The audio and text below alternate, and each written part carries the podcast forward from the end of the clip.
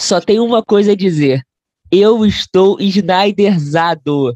E aí, meus consagrados, TrioCast na área, sempre falando de cultura. Tema de hoje, filme de herói, mas especificamente Snyder Cut. Estou aqui com os meus queridos Dudu Guimas. E aí, rapaziada? E o Júlio Castro. E aí, rapaz? Gente, esse episódio foi inevitável, porque esse filme é um marco na cultura pop.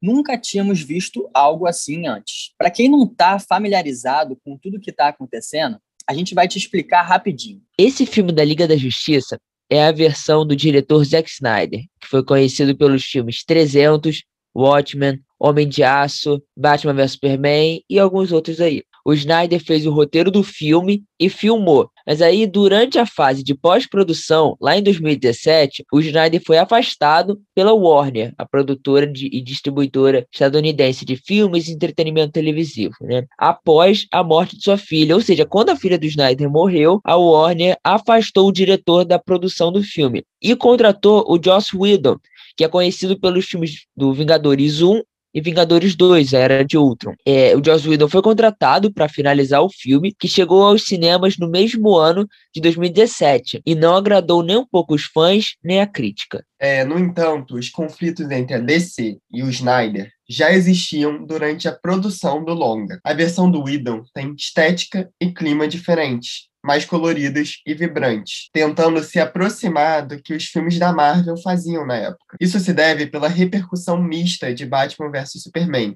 que não agradou parte do público e teve bilheteria bem abaixo do esperado pela distribuidora. Quando Liga da Justiça, assinado por Josh Whedon, foi lançado, o Zack Snyder comentou nas suas redes sociais que o que ele tinha pensado era muito diferente da versão que foi para o cinema. Com o apoio de atores do filme, como Jason Momoa, o Aquaman, não demorou muito para a campanha de fãs Release the Snyder Cut ganhar notoriedade. E após longa espera dos fãs, quatro anos depois, o Zack Snyder Justice League ou popularmente chamado de Snyder Cut, foi lançado nas plataformas de aluguel de filme digital no Brasil, no último dia 18. O filme saiu e vem repercutindo bastante. E bora para nossa crítica.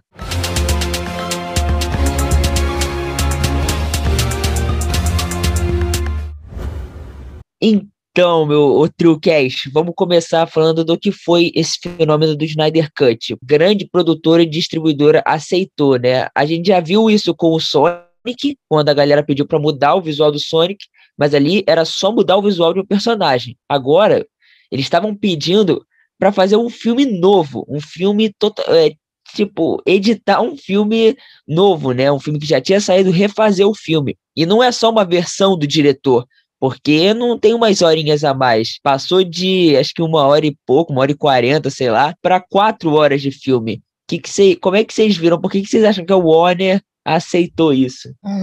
Foi uma grande campanha dos fãs, né? Eu acho que a Warner, ela viu no Snyder Cut uma oportunidade de lançar e de trazer assinantes para o serviço dela, do HBO Max. Eu acho que foi muito mais uma jogada de marketing para trazer consumidores para o serviço de streaming. Antes da gente começar a falar se o filme é bom ou ruim, cara, é muito bom salientar a força do público que promoveu basicamente esse corte do Snyder. Por uma iniciativa no Twitter, uma rede social como qualquer outra, foi possível você fazer um recorte daquilo que foi no cinema. Então, a força da audiência de quem paga e quem vai no cinema é muito grande e faz a diferença. Isso mostra que, apesar do Batman vs Superman, o Homem de Aço serem filmes que não agradaram a todos, ele agradou muito uma parcela dos fãs. Então é legal que o Zack Snyder ainda tenha muita gente que aprecia o trabalho dele dentro da DC. É, eu, eu vou mais com o Lipe. Eu acho assim, tem sim um, pô, um grande papel dos fãs. Na verdade,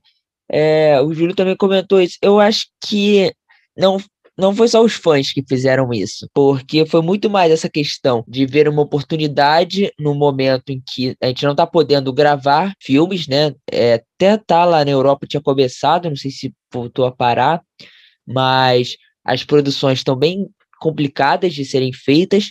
E aí você tem um filme que ele já está praticamente todo filmado, ele só regravou algumas cenas, se não me engano, só o finalzinho do filme, mas de resto o filme já estava todo filmado, era só montar. Claro, eles tiveram, eles liberaram uma boa grana aí pro Snyder fazer os efeitos especiais, tudo mais. Mas eu acho que era muito mais para promover o próprio HBO Max. Na minha opinião, a Warner foi uma grande filha da puta, porque o, a filha do cara morreu, não tiveram a sensibilidade de talvez adiar o filme para daqui a um ano e deixar o cara terminar.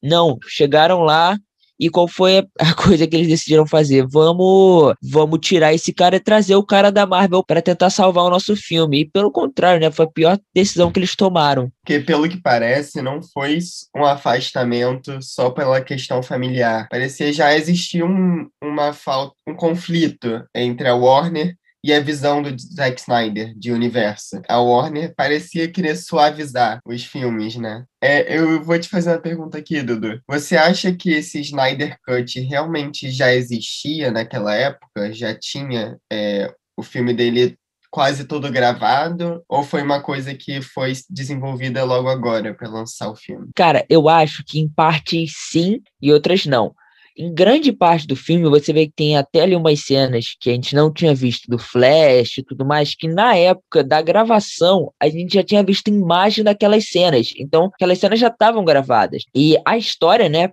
a gente já vai comentar mais disso, continua a mesma. É a mesma história, só contada de um jeito diferente. E o que eu, o que eu acho, assim, desse filme que a gente vê que talvez se ele tivesse sido lançado naquela época, do jeitinho que o Snyder queria, não teria sido igual. Por quê? Porque a gente já passou aí pelo filme do Aquaman, já passou pelo filme, os dois, dois filmes da, da Mulher Maravilha, né?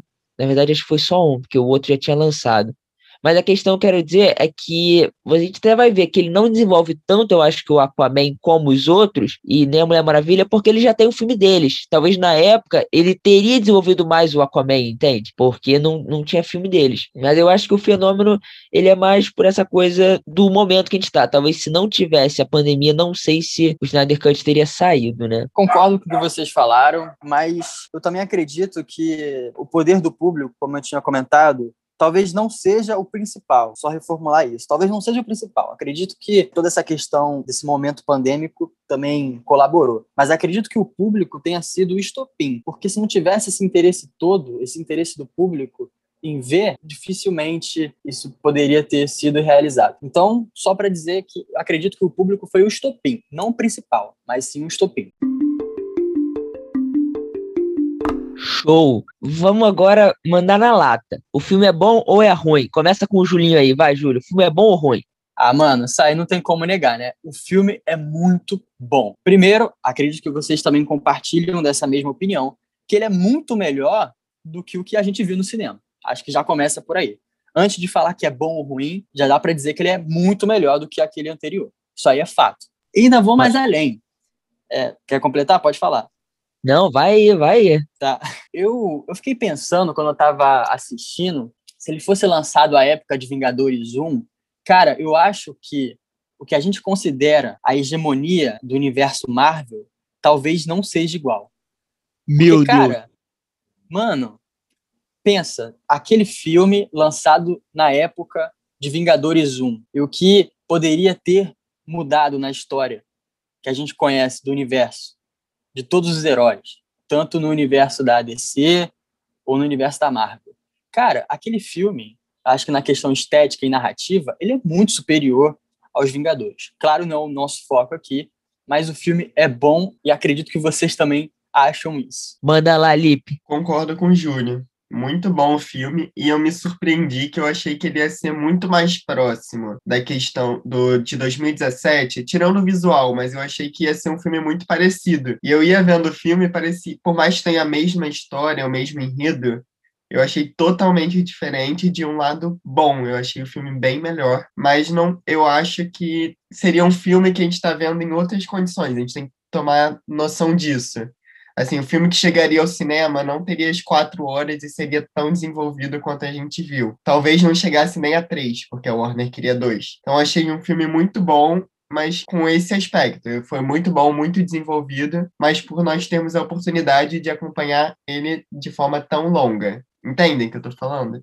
Faz sentido? É, eu, eu entendo. Talvez no cinema a gente não tá acostumado a ver filmes tão longos assim, né? Mas não sei, não sei, tal eu não sei se a Warner. A Warner também, cara, já tinha lançado o filme dela, tava numa de, ah, faz o que você quiser aí. Mas é aquela parada, né? A Warner nem só lançou porque tá na pandemia. Talvez fosse no cinema não ia lançar mesmo, não, concordo com você. E o que, que eu achei? Eu, eu sou DCzete, eu gosto muito da DC. E, cara, o filme é bom. O filme é muito bom. Eu, eu não sou tão educado quanto os meus amigos. Eu vou falar mesmo, é do caralho, galera. Ai, meu Deus, ele falou palavrão. Pô, é porque é, o filme é tão. O filme é mais 18, né, galera? Vamos lá. Mas, cara, muito bom. Vou deixar pra. Vamos deixar eu pra. Duvido, eu ah. duvido ah. o Lipe falar um palavrão em relação a esse filme. Eu duvido. Vou falar não, Júlio. Vou falar não. É um jornalista respeitado, né?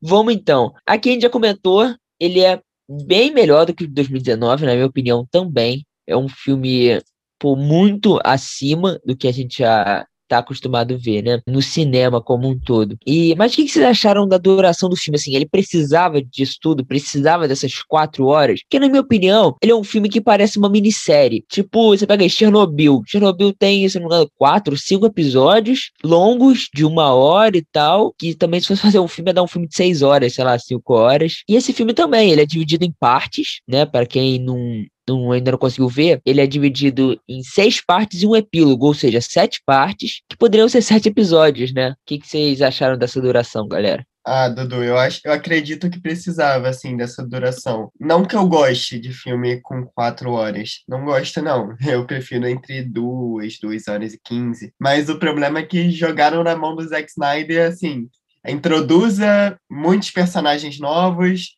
é, tem que contextualizar, trazer o Superman de volta. Eu acho que tinha muita coisa para desenvolver num filme só. E com, que com uma duração mais curta isso não seria possível. Tanto que a gente viu a, a versão de 2017 que não foi legal. Então acho que precisava de uma duração longa, mas isso não me agrada como pessoa, como meu gosto. Eu fico também nessa, nessa questão porque, olha, apesar do filme ser longo, eu não vejo ali uma parte que eu falei, não, isso aqui é encheção de linguiça e é totalmente desnecessário. Eu não vejo isso. Mas também acredito que essas quatro horas não iam funcionar no cinema. Apesar de, cara, a gente viu It no cinema, também o filme do, do Batman, O Cavaleiro das Trevas ressurge, também é longo. It tem, duas, tem 3 horas e 20 minutos. Então, acho que, com o passar do tempo, acho que a gente vai ficar acostumado a assistir filmes com mais duração. Quatro horas já extrapola um pouco, mas no cinema é o que me gera dúvida. Eu não sei se funcionaria muito, porque você ia focar o seu público a ver uma coisa por muitas horas, e eu não sei se seria o mesmo resultado em relação a você estar em casa, no conforto do sofá. E tem outro problema também nessa duração mais longa, a questão de como os cinemas vão transmitir e como que eles vão arrecadar o dinheiro, porque um filme de quatro horas é meio que paga um ingresso que seriam duas sessões de um filme de duas horas. Entendem o que eu tô falando? Isso iria até comprometer a questão da bilheteria do filme, porque uma, é, seriam menos sessões exibidas por dia. Ah, mas tem aquela questão também que, pô, o, eu não sei se eles iriam aumentar o preço ou iam no início provavelmente só botar o filme em 3D, que aí eles podem cobrar mais. É, porque assim, os, as nossas maiores bilheterias da história do cinema, você tem aí o Avatar e o Vingadores Ultimato e o Titanic também logo atrás, são filmes muito longos, são filmes com mais de duas horas. Então você tem aí acho que filmes com duas horas e meia por aí, que são as maiores bilheterias. Então eu acho que Claro, duas horas e meia não são quatro horas, mas eu acho que, como são filmes que talvez atrairiam um grande público, por exemplo, esse filme, cara, no cinema, a galera ia querer ver, ia ficar empolgado, porque tá saindo das críticas, tá todo mundo gostando, ele tá com um hype muito bom, e é um filme bom. Talvez ele iria compensar, ou eles iam aumentar um pouquinho o ingresso, já tá caro pra caramba mesmo, eles falam, ah, bota mais. Ah, eu acho que todo mundo quer ver agora, assim, 2020, em 2021, mas talvez naquela época, depois da recepção do Batman vs Superman, que o pessoal, em maioria, não gostou, não sei. Por isso que, em parte, eu entendo essa questão da Warner querer mudar o tom do filme. Que eu acho que agora a gente tá vendo, pô, o pessoal tá empolgado, depois de anos de campanha, mas lá na época, eu acho que isso talvez teria sido um tiro no pé, fazer um filme de quatro horas. Não, sim, eu entendo, eu entendo. Eu acho assim, cara, uma pessoa tem quatro horas pra fazer um filme, isso é. Fazer um filme de quatro horas é muito fácil e ao mesmo tempo é muito difícil. Muito fácil porque você tem tempo para desenvolver muito bem os personagens. É como se fosse uma série, assim, você tem tempo de uma série para desenvolver os personagens. Então o personagem vai estar tá muito bem desenvolvido, sabe? Isso, em tese, é fácil, né? Porque você consegue fazer um bom personagem. Mas, por, por outro lado, é muito difícil você fazer essas quatro horas ficarem boas, com ritmo e de uma maneira bem feita, entende? É por isso que, ao mesmo tempo que é fácil, é muito difícil. Eu acho que ele acerta aqui em fazer isso. Essas quatro horas são boas. Eu acho que tem cenas, sim, que podem ser vistas como desnecessárias, mas a gente tem que lembrar que o Zack Snyder ele faz esse filme pensando numa trilogia, pensando que vão ter mais dois filmes. Então, cara, não tem furo de roteiro. Não tem como você vir falar que agora tem furo de roteiro. Espera, se fossem ter o Snyderverse, aí, cara, você vem falar que tem furo de roteiro, eu falo, beleza, tem furo de roteiro, mas caraca, então a Marvel tem furo de roteiro em todos os filmes, porque todos os filmes da Marvel, ela deixa, ela meio que deixa uma ponta solta para fechar em algum outro filme. E esse filme tem isso, ele tem pontas soltas que são para fechar no próximo filme, talvez, sabe? Eu acho que o filme tem uma duração boa, talvez no cinema a gente não tem como imaginar, né? Na verdade, imaginar a gente tem, a gente tem como saber como seria, mas a gente vai especulando aí, né? Vamos agora falar do, do roteiro. Narrativa, é, diálogo, o que, que, vocês acharam? Particularmente, eu acho o diálogo do Zack Snyder bem fraco. Tem umas cenas que eu acho, assim, meio cafona o, o, o jeito que eles falam, sabe? Tem uma hora que o, o Alfred, se não me engano, pergunta pro Batman alguma coisa. Ah, como é que você sabe disso? Aí o Batman vira para ele falar: fé, Alfred, fé. Aí você fica tipo, gente, sabe, umas coisas meio cafonas, uns diálogos meio estranhos. Mas assim, a narrativa corre bem. Eu só me incomodo às vezes com algumas falas, assim. Também tem uma hora que o Lobo da Step tá falando com a, com a Mulher Maravilha alguma coisa de. Ah, você é a Amazônia mais, é, mais forte que as suas irmãs. Aí ela fala uma parada também muito tosca, assim, sabe? Umas cenas na hora da batalha que eu falo, caraca, não precisava disso. É, então, a parte é meio do... clichê, né? Tipo, o jeito que fala não fica tão natural quanto poderia ter sido. É, então, a parte do Batman. Cara, dá pra perceber que o Batman é o ricão que vai domingo às missas, né? Já que ele tem tanta fé desse jeito. O diálogo com a Mulher Maravilha, quando o Lobo da Steppe fala essa parte, assim, nem, nem generalizei naquela hora, não, não problematizei, melhor dizendo, mas eu ainda acho que o diálogo no filme do Josh Whedon é pior ainda. Eu acredito que esse ainda tem uma construção meio que leviana no diálogo, mas ainda considero melhor. A narrativa, o enredo é muito mais atraente. E também, eu não sei se vocês tiveram essa impressão, mas eu acho que teve um protagonismo da Mulher Maravilha, principalmente na escolha dos heróis, né? na escolha, assim, entre aspas, para quem ia compor a Liga da Justiça. Porque no filme do Josh Whedon, a gente via que só o Batman ali fazia que a escolha, ah, não, eu vou chamar quem? O Flash, vou chamar o Cyborg, e ela participa mais ativamente dessa parte. E outra, já que eu falei do Cyborg, que a construção do enredo e da história do Cyborg foi muito melhor, né? Porque agora ele teve uma apresentação digna, foi muito superior. Algo que no filme do Josh Whedon foi jogado, ah, tá aqui o Cyborg e pronto, né?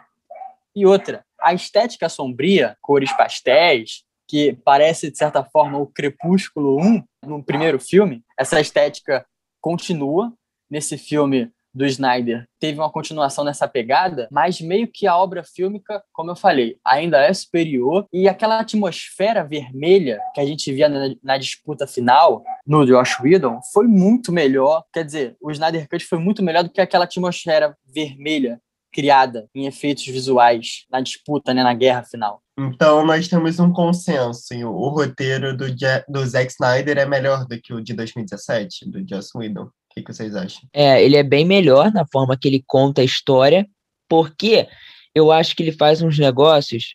É, por exemplo, toda vez que ele vai pegar a caixa matriz, é muito melhor, porque antigamente parecia que as Amazonas eram tipo, sei lá, é, sabe uma criança tentando bater, tipo, sei lá, no The Rock?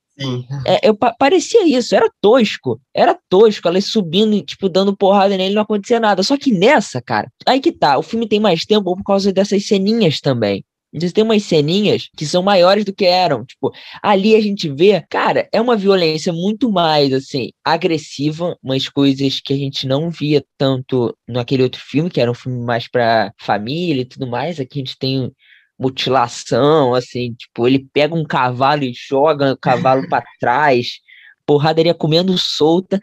Mas aí que tá, é uma coisa, tipo assim, as Amazonas não passam como bundonas, sabe? Tipo, elas lutaram de verdade. Você vê que elas tiveram chance de ganhar deles. E o, os Atlantes, a gente, o filme ele te explica o porquê de ser um pouco mais difícil, né?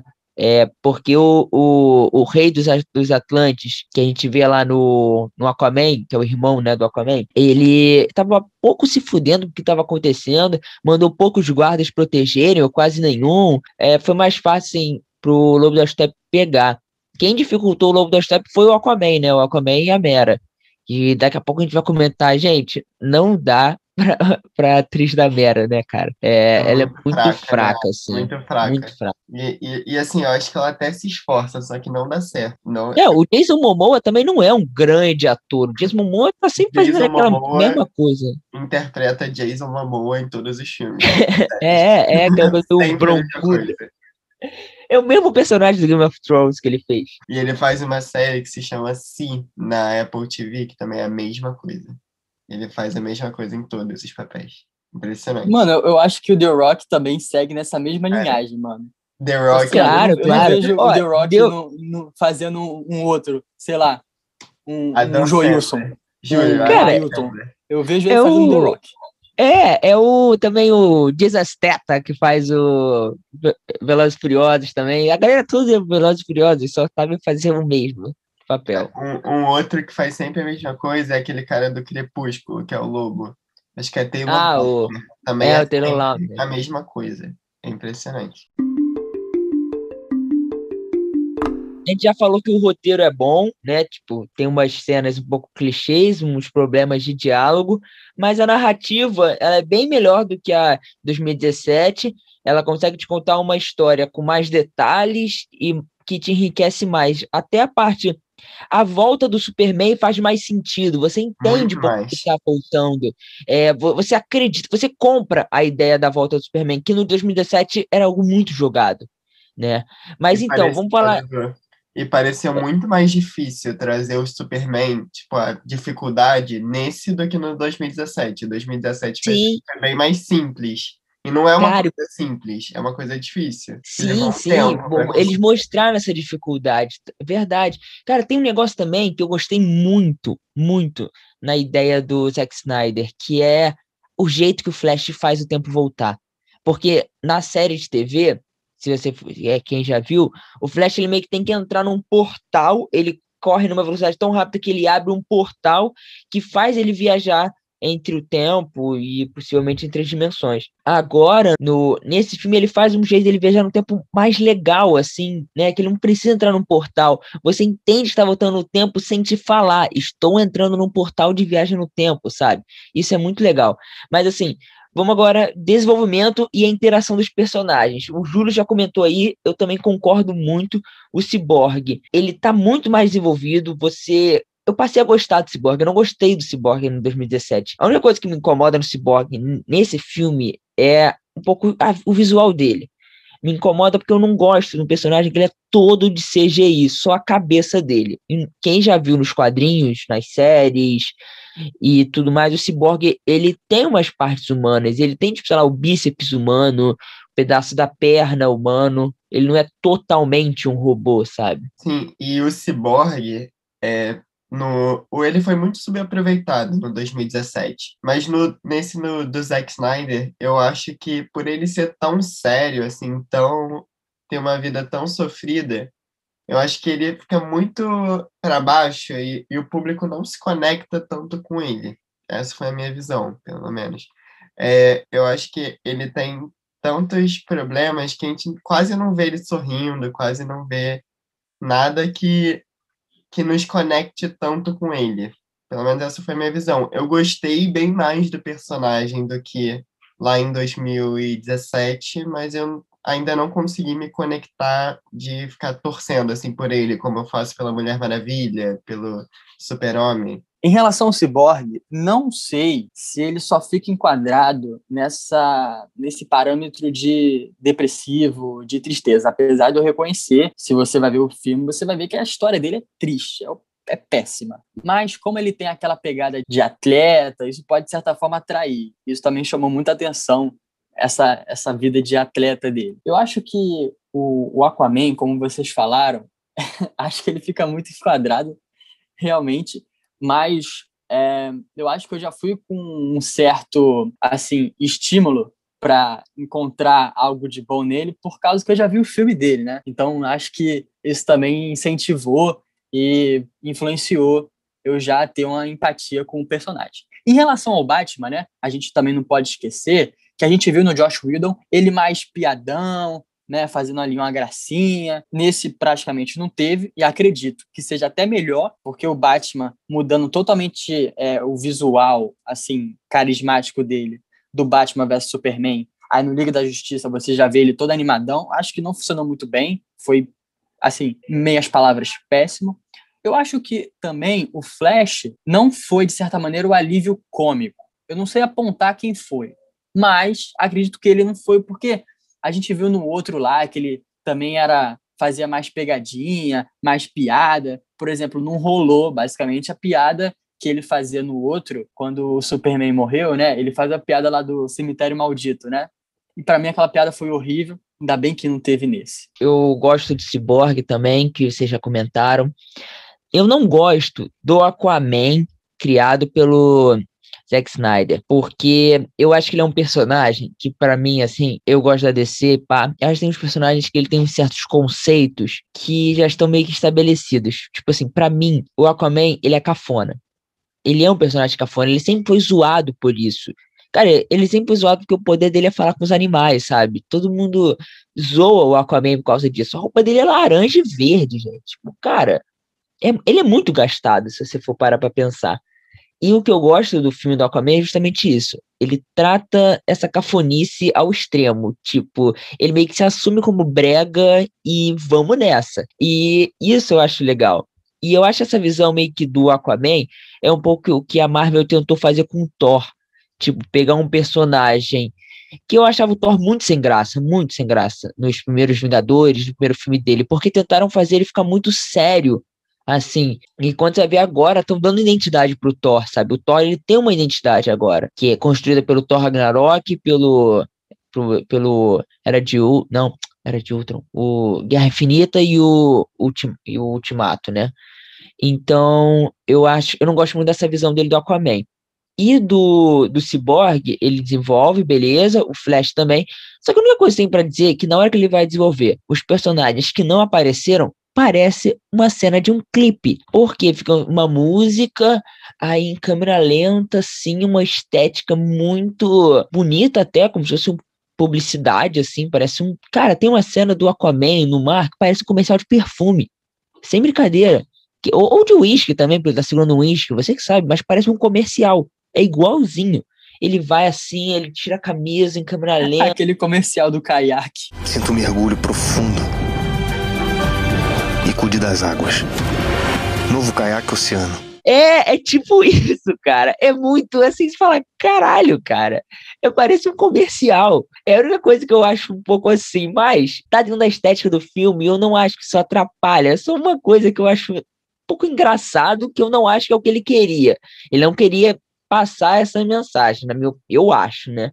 Mas não dá para falar também que é, isso é ruim no filme. É só uma visão que eu tenho de gosto. Eu faria um pouquinho diferente. Eu acho que ele se excede um pouco nisso. Mas é muito bom ele desenvolver os personagens. Porque, gente, imagina se fazer um filme com três personagens que nunca apareceram antes. Você tem que desenvolver eles. Tipo, cara, é difícil pra caralho fazer isso, sabe? Não é tranquilinho. Pô, a Marvel teve vários filmes para desenvolver a galera. Agora, ali ele desenvolve muito bem, assim, eu acho. Por isso que precisava de tanto tempo, para ele desenvolver os personagens. Parece, inclusive, uma série, que igual na série, quando aparece um personagem novo, a gente aprende um pouquinho sobre ele. Então, ali acontece isso.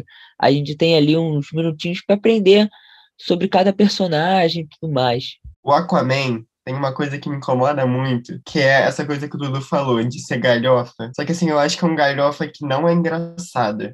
Tipo, Thor é galhofa, eu acho engraçado. O Aquaman, não, eu não acho, eu acho ruim só. E aquela coisa deles falarem em bolha, eu achei muito ruim. E aí junta o Jason Momoa, que faz sempre a mesma coisa, com a Amber Heard, que faz sempre a mesma coisa. E é ruim. Não gosto dessa combinação. Acho o Aquaman bem fraco, mas não é nem culpa do Zack Snyder. Eu acho que é a direção que a DC deu pro personagem. Mas, por outro lado, tem o Flash, que é muito bom. Tem aquela cena que ele sai, que ele salva a Iris, que ele tá saindo, ele quebra o vidro e salva ela de um acidente de carro que eu não entendo porque que essa cena não estava na versão de 2017. É uma das melhores cenas do filme e não estava na, na edição do Just Whedon. Vocês concordam que é uma das melhores cenas e que com certeza deveria estar no corte final lá do Just Whedon? Cara, eu concordo, eu acho essa cena muito boa. Não sei se a melhor cena, mas está entre as melhores cenas do filme, com certeza. É uma cena muito boa, também parece um comercial. Cara, porque o jeito que acontece, os efeitos especiais tão bons, né? a hora, pô, ele quebra o vidro assim, botando o dedo e tal.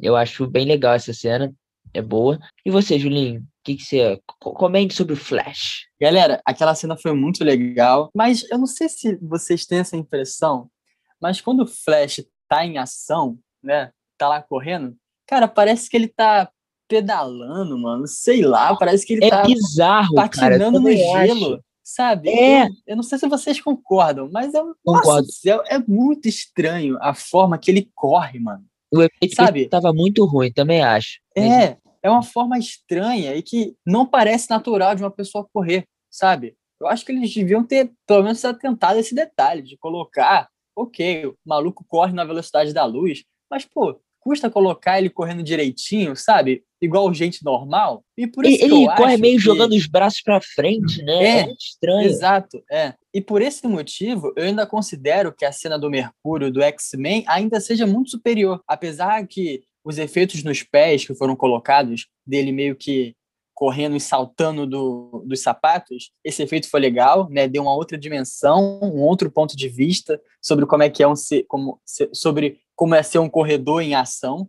Isso foi legal. Mas cara, a forma, nossa. E aí, ele, o que que tu acha dessa forma dele que parece que tá patinando? Cara, eu não percebi isso, não. É porque eu acho que esse ator, o Ezra Miller, que faz o Flash, tipo, ele é tão carismático que, assim, qualquer coisa que ele faz, a gente tá comprando. Até a cena dele com o pai, que é uma coisa que não é tão desenvolvida assim no filme, fica legal ele querendo mostrar pro pai que tá preso. E eu acho que a piada do, dele com ele com o Batman tem uma química bem legal.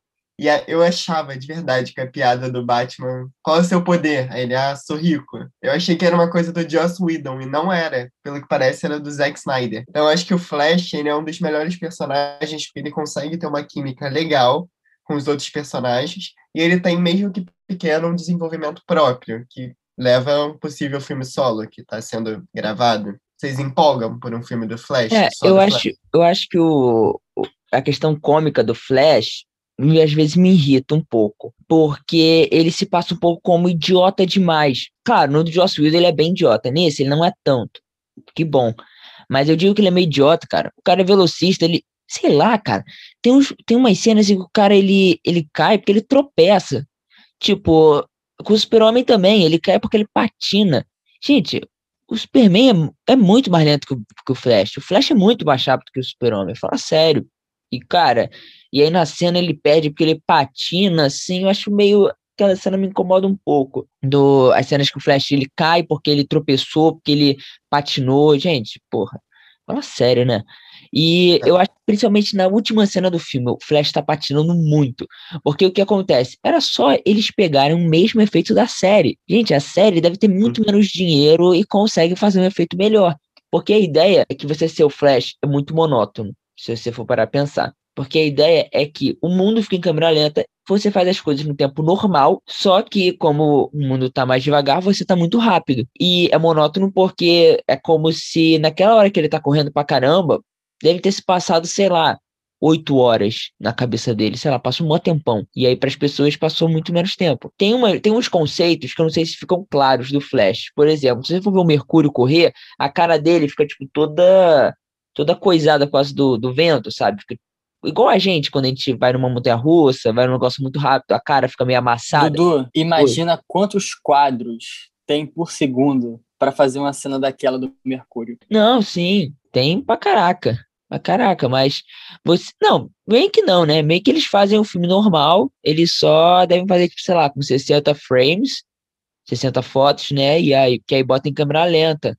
Mas o, sei lá, eu não sei como eles fizeram, não, pra ser sincero. Foram muitos truques. Cara, se eu não me engano, a cena do Mercúrio, que ele salva a mansão, dura. Sei lá, eles fizeram assim. Acho que são semana. três meses, cara. É, é, não, é verdade, tipo, mais coisa. três meses. É, demorou um tempão para ser feito, assim. Tu fala, caraca. Mas é uma cena muito boa. Ali, ele até tenta brincar um pouco com isso, que é uma cena que eu gosto também, que ele devolve meio que a espada pra, pra Mulher Maravilha, só que como é que termina a cena? Com ele tropeçando e caindo. E aí você tem também, o Flash, ele tem umas coisas que são legais, ele tem a força de aceleração, que seria quem dá poder a ele, meio que protege o corpo dele. Por isso que ele não fica com a cara daquele jeito. E por isso que ele consegue ser muito mais rápido que o Mercúrio, porque a força de aceleração protege ele de várias coisas. E são conceitos assim que quem já leu o Flash ou já viu a série consegue entender mais. Mas é, eu gosto muito da participação do Flash. Eu acho que os efeitos especiais nele poderiam ser melhores. Eu me incomodo um pouco também com o raio azul. Eu entendo que o raio, dentro da cronologia do Flash, ele tem umas velocidades. O raio azul ele é mais rápido do que o raio laranja ou o raio amarelo e vermelho como ele tinha. O raio azul é mais rápido ainda. Mas, mesmo assim, sei lá, eu acho mais. Combina mais com a roupa dele, tá? Um raio amarelo, um raio mais laranja. Mas até porque eu acho que eles quis fazer um contraste com o Lobo da Steppe, que o machado do Lobo da Steppe, ele é... Tem uns raiozinhos meio laranja também, era para fazer um contraste, né? E o Flash do Zack Snyder, eu acho que você até comentou, Dudu, ele é bem menos infantilizado. Eu lembro que no Joss Whedon, ele ficava toda hora falando de K-pop, uma coisa meio cansativa, que meio que não tinha nada a ver com a idade do Flash. Eu acho que nesse caso ele tem uns momentos que ele é um pouco mais bobo, mas não é uma coisa que fica martelando toda hora. Então funciona bem mais. É, e na minha opinião, quem conhece, o Flash, existem dois Flash famosos. Tem o Barry Allen, que é esse que a gente viu, que na verdade ele é até mais sério, o Barry Allen. Ele não é tão bobo, assim, bobão, entre aspas, né? Quem é mais bobão é o Wally West, que é o, que é o Flash da animação da Liga da Justiça, que passava no cartão, que todo mundo via. Aquela animação é o Wally West, e ele é mais ele é mais jovem e ele é mais brincalhão, ele é mais assim. Esse é o Kid Flash, né? É, o Wally West também é o Kid Flash, é porque no mais para frente nos quadrinhos o Barry Allen morre e o Wally West toma o manto e passa a ser o Flash, né? E aí você tem vários outros Flashes. Tem o Bart Allen, que seria o tataraneto, eu acho, do tataraneto ou bisneto do, do, do Barry Allen.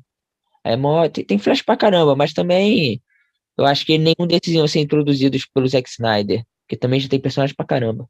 E nas interações do, dos personagens, eu percebi que, pelo menos na minha visão, o Zack Snyder pareceu que ele criou duas duplas, assim o Flash e o Batman, que o, o Batman vai atrás do Flash, e o Cyborg e a Mulher Maravilha, que meio que o Batman vai até o, o Flash e a Mulher Maravilha é responsável por trazer o Cyborg.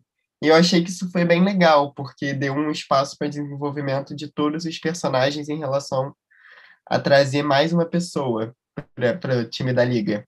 Vocês concordam? É, é verdade. Eu, eu, acho, eu acho até que tem um trio, né? Porque tem até na batalha final com o Lobo da Steppe, fica mais o Aquaman, a Mulher Maravilha e o Cyborg contra o Lobo da Steppe, e os outros dois lá mais pra lá, né? E até tem uma cena, cara, que é muito foda. Que o Aquaman vem, dá o, com o tridente dele assim no chão, aí vem tipo uma onda de água, aí o, o Cyborg vai e joga tipo um poder nessa onda. Caraca, é muito foda essa cena. Mas eu acho que a interação dos personagens ficou muito boa, eles entre si. Claro que eu continuo achando que tem uns diálogos meio fracos. Tem até uma coisa que eu curto um pouco, é umas cenas mais cômicas, né? Como vocês falaram do Flash, e até do Alfred com a Mulher Maravilha, né? Deles fazendo chá, tem umas cenas assim mais. mais assim, né? Mas no todo, eu gosto muito da interação desses personagens e eu acho que contribui demais para a trama. O último personagem que eu queria só comentar com vocês é a Lois Lane, porque a gente vê uma participação dela que muita gente fala que era desnecessário. Ela, as cenas dela poderiam ter sido cortadas do filme, mas na minha opinião é aquela coisa. Ele tá pensando uma trilogia. A Lois Lane tem, eu acho, um papel muito importante mais para frente. Porque até o que o sonho do Batman, o Flash chega e fala: Lois Lane é a chave. Ou seja, tem alguma coisa com a Lois Lane que a gente não, não viu, né, direito. Na verdade, Já elogiamos bastante, né? Acho que a gente pode falar um pouco sobre o que a gente não gostou do filme. Olha, só para complementar, antes, antes, antes de entrar nesse tópico que o Lipe falou, também concordo com o Dudu em relação a Luiz Lane. Eu acredito que ela tem uma peça-chave que não só é dito no filme, que ela é a chave, mas também por trazer esse aspecto de humanidade para o Superman. Então, basicamente, ela é responsável também por pô, contribuir para o cara salvar a humanidade, né? Porque é, é muito óbvio que a gente vê no filme que o Superman, cara, ele ele é a liga, ele é o cara. Tipo assim, a gente precisa do cara para fazer acontecer o negócio. Qual foram os problemas é, que vocês enxergaram no filme? É, eu concordo com o Júlio, eu não acho que isso da Lois Lane seja um problema do filme. O que me incomoda no filme são os excessos do Zack Snyder. Eu, eu não curto, em particularmente, um pouco, não é o... O visual dele eu acho que se enquadra nessa questão de super-heróis, porque é uma coisa mais fantasiosa, tudo mais. E a gente, e o que eu gosto muito da DC, gente, que é que a Marvel não é assim. A Marvel é uma coisa muito mais pé no chão, com heróis que eram, eram humanos por muito tempo e aí viraram heróis. Tem toda uma explicação científica. Cara, ali não. Eles são deuses e pronto. Até tem o Batman. Cara, o Cyborg ele é um deus da era tecnológica.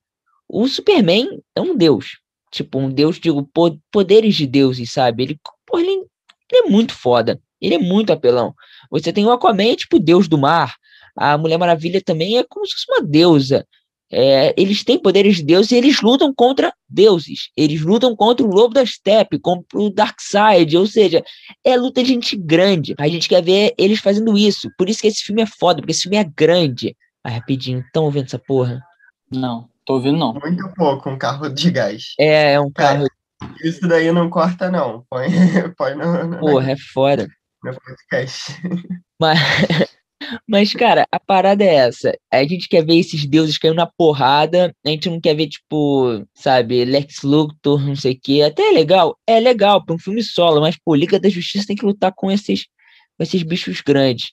E eu gosto disso. E o que me irrita é o, o excesso de câmera lenta. Cara, eu acho que todo mundo se incomoda um pouco com isso. Uma hora ou outra é legal. Porque o problema dele usar demais a câmera lenta é que tira o peso de quando é uma cena muito foda em câmera lenta, sabe? Porque você já tá meio que acostumado a ver tudo em câmera lenta.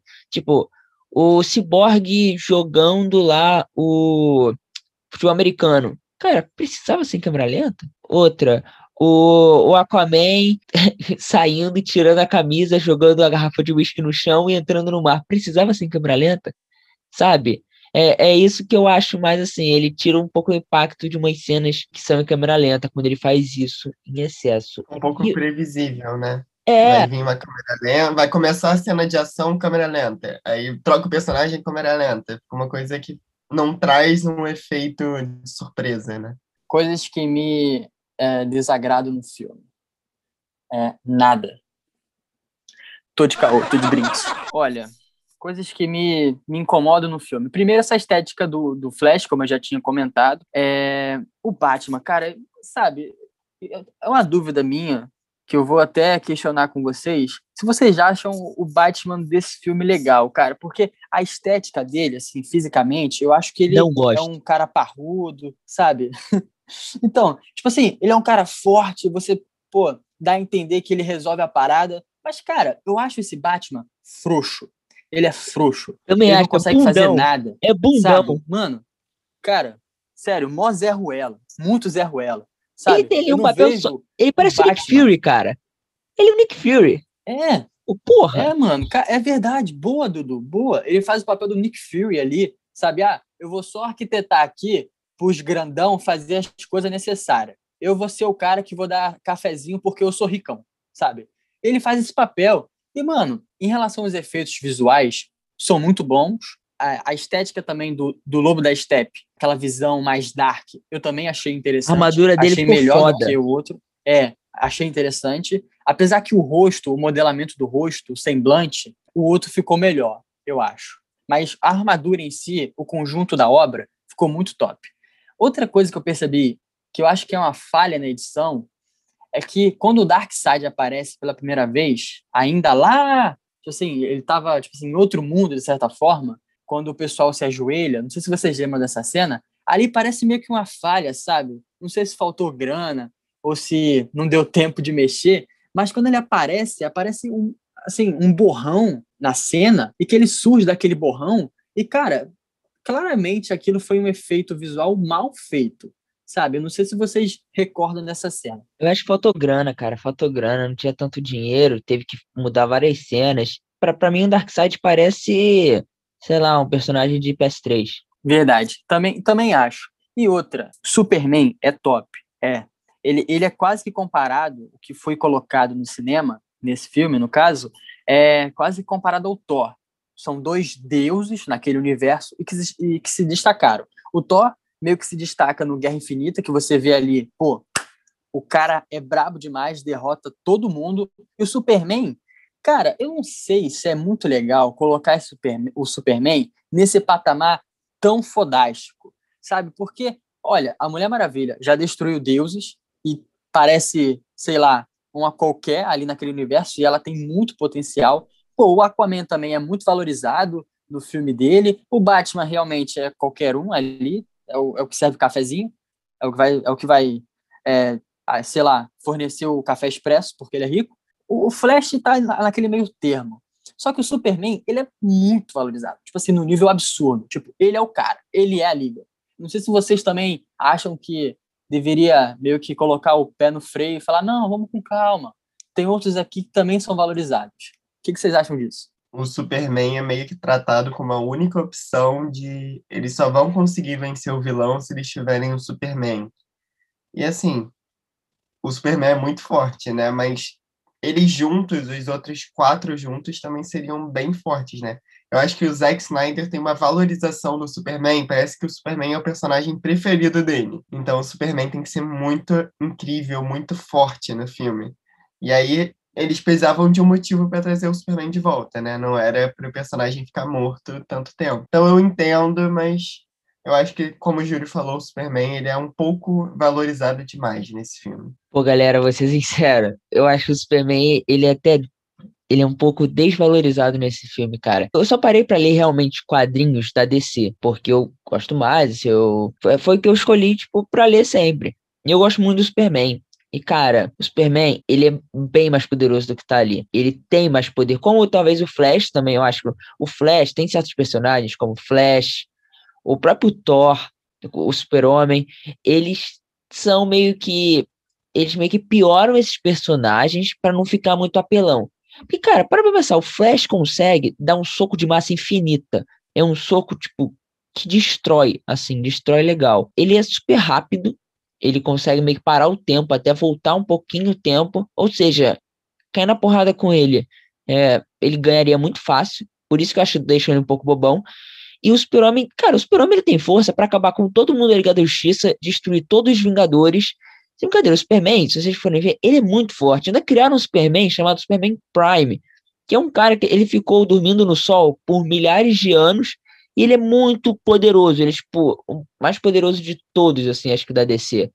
É, ou seja, ele é muito foda. Eu acho, assim, que o Batman é muito mal aproveitado no filme. E uma coisa só que eu acho que me incomoda mais na questão de técnica, assim, do Zack Snyder, é que toda vez que a Mulher Maravilha aparece, vem a porra de uma musiquinha, uma musiquinha cantando, assim, uma mulher gritando, ah, tipo, caralho. Verdade, verdade. Eu, eu senti sim, falta sim. daquela musiquinha. Eu não sei se vocês sentiram também, que é tema de abertura. Senti falta, que é... Ah, não, sim. Falta. Mas, cara, eu me incomodei com essa porra da, da Mulher Maravilha. Eu cheguei a, a rir no final, na última cena em que eles matam o Lobo da Steppe. Cara, é hilário, porque tá, porra, uma cena foda. O Aquaman inventou, enfia o, o tridente nas costas dele, aí levanta ele, né? Eu acho que o Superman dá um soco. Quando ele tá passando, vem a Mulher Maravilha em câmera lenta e corta a cabeça dele. Só que, cara, tava indo tranquilão. Aí começa a Mulher Maravilha e vem a musiquinha. Aí eu comecei a rir. Eu ri numa cena que era pra ser. Ah, é. Ah, mano, tipo, escrotão.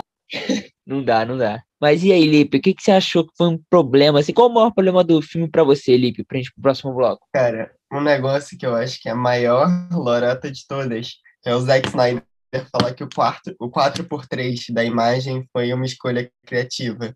Eu acho isso a maior lorota de todas. Foi muito para diminuir o espaço de tela para ter uma finalização mais fácil, porque não tem que finalizar o resto do, do plano. Verdade, é, eu não tinha pensado nisso. Cara, foi, foi é, fala assim, ah, foi uma decisão criativa. Mentira, foi para economizar tempo e dinheiro. E assim, eu achei que ficou ok, mas é, eu acho que algumas cenas, se fosse a tela maior, assim, acho que ficaria bem mais emocionante. Não Seria sei, mais bonito até, né? Os planos e Sim. tal.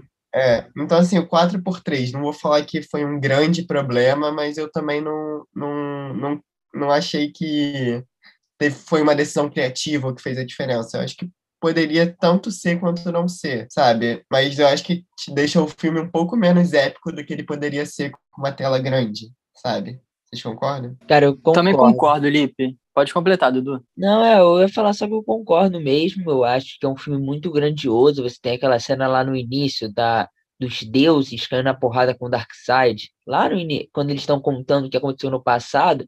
Cara, aquela cena, pô, talvez se ela fosse nesse, desse jeito, né, que é o Arless, que é como a gente vê a TV retangular, né, daquele jeitão, pô, fica, ia ficar lindo, cara. Aquela pô, que, que porradaria, a gente esqueceu de falar disso, mas que porradaria maneira, cara, é, que aconteceu no passado, né, mas concordo, o Wireless ia ser melhor. Só para confirmar mesmo, também considero isso não foi uma pegada legal, não foi uma estratégia é maneira, apesar do, do custo, né? Mas confirmo que essa luta foi muito irada. Essa luta de início foi muito irada. E, tipo assim, a gente vê o Lanterna Verde, né? Aí que ele morre nessa cena, e aí o anel, o anel sobe. E a gente já entra no outro tópico, que é os novos personagens que poderão ser introduzidos e o que já foram introduzidos. O que, vocês acharam do Caçador de Marte que aparece lá? É, eu acho que esses personagens são muito mais um easter egg do que introduzir mesmo o personagem. Acho que foi colocado ali, mas não foi muito desenvolvido, né? Eu acho que seria um, um, easter, um easter egg, mas nada muito além disso. Então, eu acho que o Caçador de Marte, eu não vejo ele como um easter egg, porque como o Zack Snyder, ele estava pensando em fazer o 2 e o 3, você vê que ele, ele meio que dá muito mais um gancho para os próximos, para os fãs ficarem pedindo um próximo filme. E teve muita gente até criticando, ah, o Caçador de Marte não viu o que o Lobo, Step, Lobo da Steppe estava fazendo, ele tinha que ter ido meter a porrada, ele vai lá para ficar se preocupando com a Lois Lane, porra, não sei o quê. Cara, eu não vejo assim, não. Eu acho que, pô, ele tem outros problemas. Acho que ele tava olhando de fora ainda Liga da Justiça e tudo mais. Não era muito a parada dele aqui dali ainda. Ele ainda vai se aliar com a Liga. A gente vê também, passar aí pro, Júlio, o, no final, aquele ajudante do pai do Cyborg, o Ryan Choi, ele vai ser o Átomo, né? Quem não conhece o Átomo, ele é um super-herói dos quadrinhos. Esse seria o Homem-Formiga da DC, que na minha opinião é muito mais legal que o Homem-Formiga. Ele, na série, ele é o Ray Palmer, mas nos quadrinhos, ele é o segundo Átomo. O primeiro Átomo é o Ray Palmer e o segundo é esse Ryan Choi. que você conhece ele? Vocês conhecem o Átomo? Cara, eu conheço de Legends of Tomorrow que é o, aquele cara que fez o Superman no. É, Superman, é mas então, ele é o Ray Palmer. O nome dele é Ray Palmer. Esse é outro, seria meio que o próximo átomo. Ele também aparece no Lands of Tomorrow, só que é mais pra frente. Cara, vou ser bem sincero com vocês, não conheci esse átomo. Assim, passou despercebido. É igual também o, o Homem-Formiga do, do, do, universo da Marvel. Eu também, assim, nem, nem me toquei, nunca, nunca vi, nunca li nada sobre ele. Mas, enfim, me surpreendi com Homem-Formiga. Então, provavelmente, esse também vai ter um papel interessante quiçá um filme futuramente. Mas o Lanterna Verde, eu quero ver ele sendo construído, apesar de, sei lá, né, tantos acontecimentos aí que eu não faço a mínima ideia o que vai acontecer nos próximos filmes, qual universo vai ser criado, o que vai ser destruído. Mas, cara, aquele Lanterna Verde que a gente viu no, é interpretado pelo Ryan Reynolds, assim, nem ele gosta do filme, né? Então, já é uma coisa. O Caçador de Marte eu achei legal, assim, pô, me espantou os olhos quando vi ele, Porque aquele personagem que a gente vê no Superman 1, que é tipo o general, ele parece muito com um personagem que também é o Caçador de Marte na série da. da não da Mulher Maravilha, mas a Supergirl. A Supergirl. Porque eles são parecidos, porque são ranzinzas, e depois que a gente descobre a história dele, que é muito triste, por sinal, a gente meio que se identifica. Mas eu acho que o que ele foi apresentado, ok, dá para ver que vai ser construído. Mas eu ainda acho que ele poderia estar tá ali na luta, sabe? Já que estava ali, já que apresentou de uma vez, poderia ter aparecido para dar um soquinho em alguém, pelo menos. Então, agora, encaminhando para o nosso último bloco. Gente, eu sei que o podcast ficou muito longo, mas é porque o filme tem quatro horas. Então, para conseguir falar de tudo, a gente tá fazendo assim. Tomara que vocês tenham gostado. Vamos dar um trabalhinho aí pro Júlio na edição, mas ele que lute. Então, Já estou triste. é, ó. vamos então para o nosso último bloco. É o, vamos falar do final e do sonho do Batman, naturalmente, né? Cada um já pode ir dando a sua nota e vamos lá, começa aí com o Lip. Foi um filme que eu gostei, gostei bastante. Para mim, foi o melhor filme da, do universo desse, desse do universo compartilhado, né? Não contando os Cavaleiros das Trevas. Então, do universo compartilhado DC, para mim foi o melhor filme. Gostei da estética, eu gosto do Zack Snyder. É, eu gosto da estética. Achei um pouco longo, mas foi necessário. Por todos esses aspectos, eu vou dar uma nota 8,5 para a Liga da Justiça, do Zack Snyder. Galera, gosto muito do filme, indico bastante, muito melhor do que aquele que a gente viu no cinema e muito melhor do que Batman vs Superman. Vale a pena. Apesar de a gente não comentou, mas a nave, né, que é basicamente ali o resort deles, parece uma baleia azul, parece uma baleia flutuante. Não gostei muito, mas enfim, gostei da metáfora que a gente também nem comentou um pouco dos pais do Cyborg e as caixas mães. É, ficou sensacional quando elas se separam, né? Meio que leva a gente a refletir sobre o quão triste, né, foi o que ele passou e eu acho que funcionou perfeitamente. Em relação ao Batman no deserto, cara, eu sempre fico confuso com esses insights. Eu acho muito estranho esses sonhos aí. Parece que o Batman estava drogadão e foi dormir. Mas enfim, filme bom, longo, mas vale a pena. Minha nota é 9,5. Então, eu gostei da nota de vocês, notas altas, hein? Não esperava por notas tão altas assim. Essa cena do Batman no deserto, eu, que seria o sonho dele, né, gente? Ou pesadelo, se você preferir. Mas eu acho que é um é fanservice aquilo ali. Pode ter uma explicação lá mais pra frente, tudo mais. Como eu falei, tudo nesse filme a gente tem que pensar que ele faz pensando em mais dois filmes, então teria uma explicação com certeza, mas era muito mais fanservice pra gente ver aqueles personagens juntos e ter uma ceninha com Coringa que é uma cena que eu acho o roteiro muito fraco naquela hora, umas coisas bem clichês, e foi muito mais para fazer alusão, porque não sei quem lembra, no Batman vs Superman, tem uma hora que o Batman tá passando lá pelos uniformes dele, aí tem um uniforme do Robin escrito alguma coisa que eu não lembro, que é uma referência que já aconteceu nos quadrinhos com Jason Todd, que foi um Robin que foi espancado pelo Coringa até a morte com pé de cabra. Quando o Coringa fala que ele não perdeu ninguém, ele tá e ele fala: "Ah, você bota um moleque para andar com colã e tudo mais". Aquilo, ele tá se referindo ao Jason Todd, que foi o próprio Coringa que matou. Então, aquilo ali é uma referência também do Coringa que nos quadrinhos o Jason Todd volta, ele não morre, ele volta como o Capuz Vermelho, que é foda, o Capuz Vermelho é do caralho. Vamos dar final aqui, o final do filme, ele é legal,